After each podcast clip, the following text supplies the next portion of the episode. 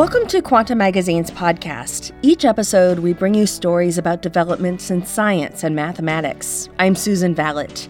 What happens when you team up engineers and biologists? You learn more about how the biomechanics of birds evolved to master flight. That's next.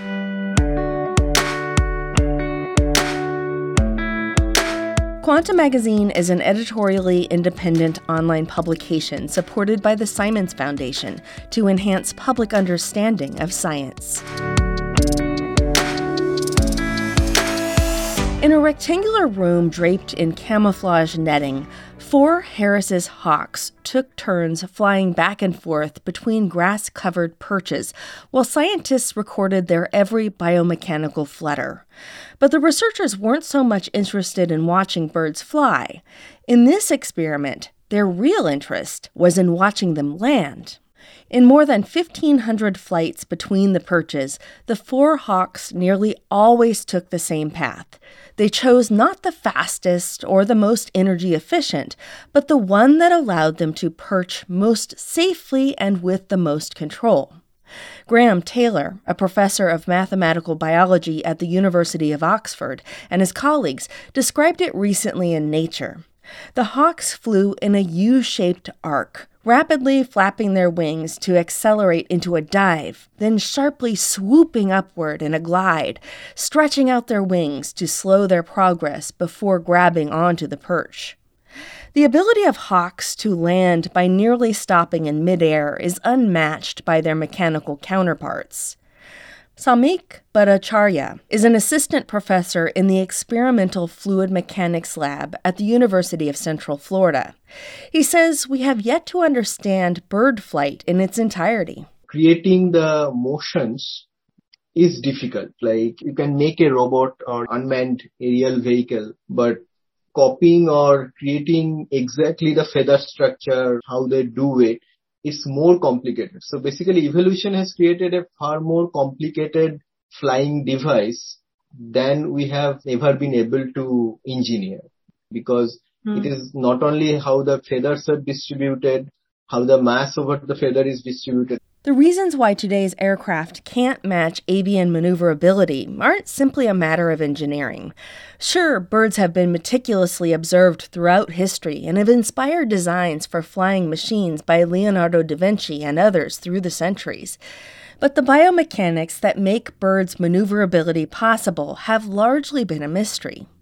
A landmark study published last March in Nature has started to change that.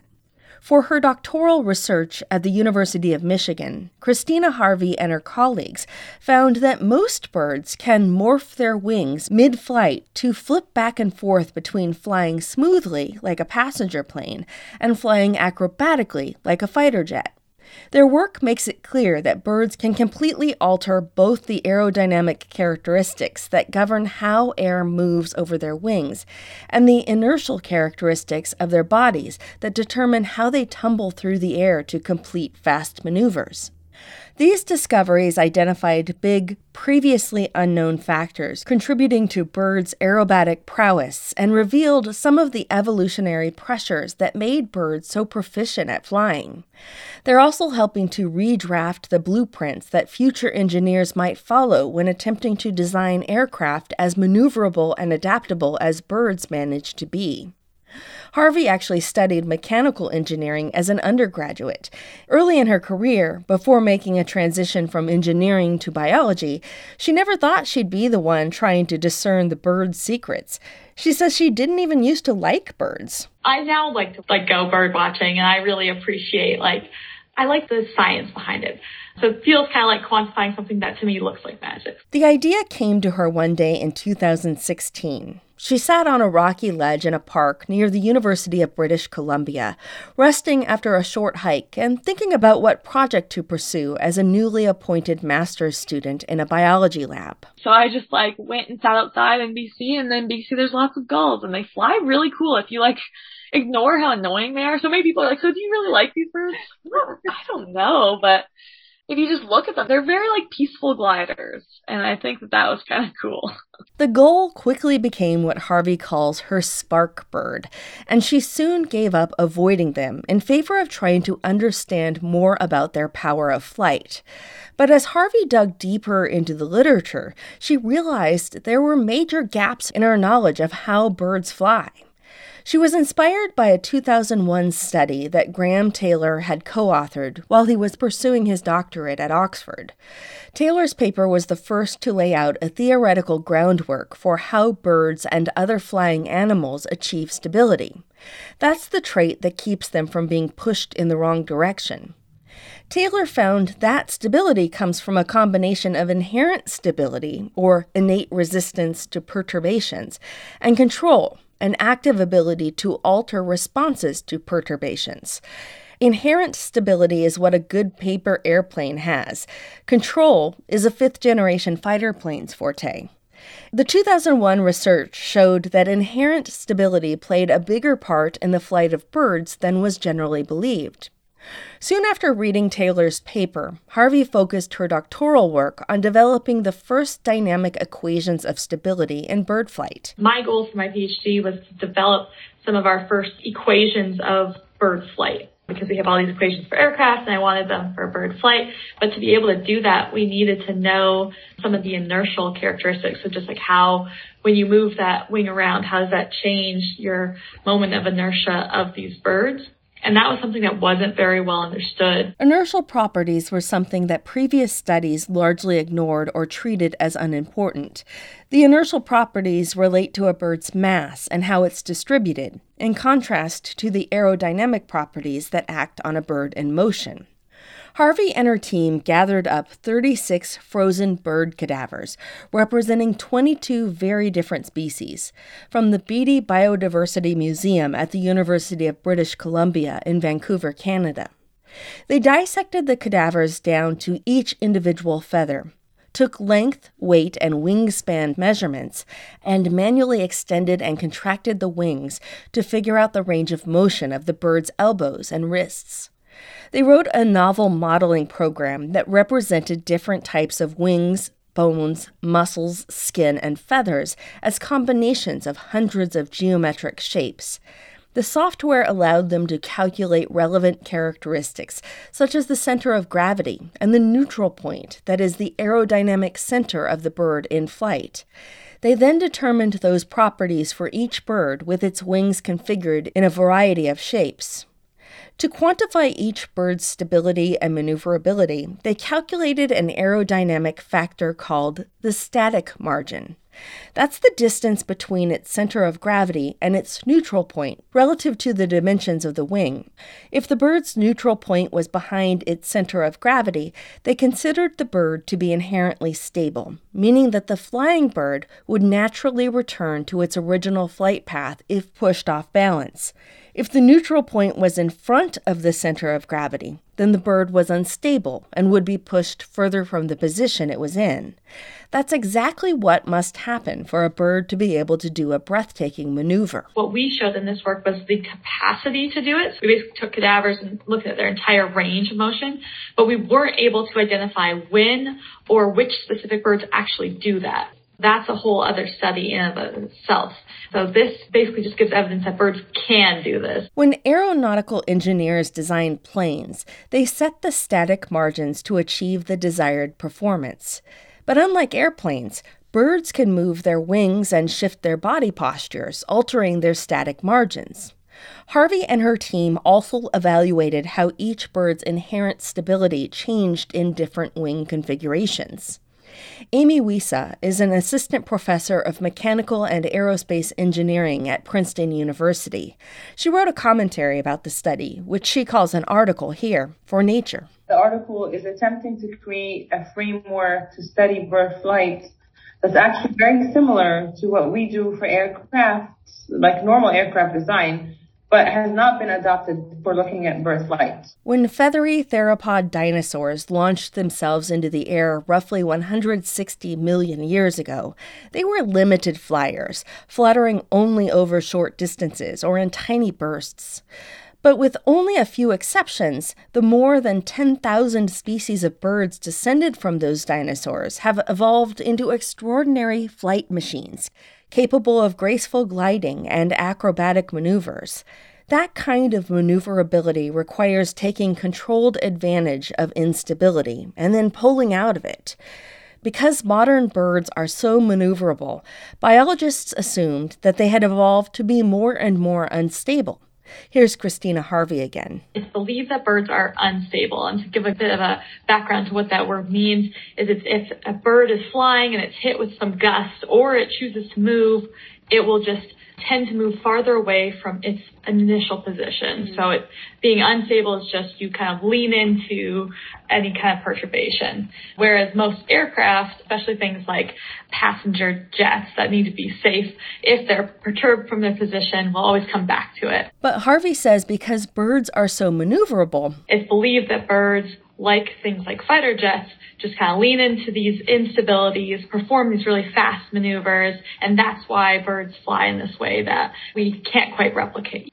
However, that had never actually been tested or quantified because birds are so complex and their morphologies are so challenging to define very specifically. So what we set out to do is really define this idea of stability and to see if we can look at it both across different species and then to use that information to see if there was some evidence of selective pressures in their evolutionary history. But the researchers found that only one of the species they looked at, the pheasant, was completely unstable. Four species were completely stable, and seventeen species, including swifts and pigeons, could switch between stable and unstable flight by morphing their wings. Fighter jets are designed to be unstable, and they are entirely controlled by autopilots because a human pilot can't react in time, whereas the fully stabilized is something like the passenger aircraft. Really what we're seeing is these birds being able to shift between that kind of more fighter jet-like style and a more passenger jet-like style. Further mechanical modeling by her team suggested that rather than enhancing birds' instability, evolution has been preserving their potential for both stability and instability.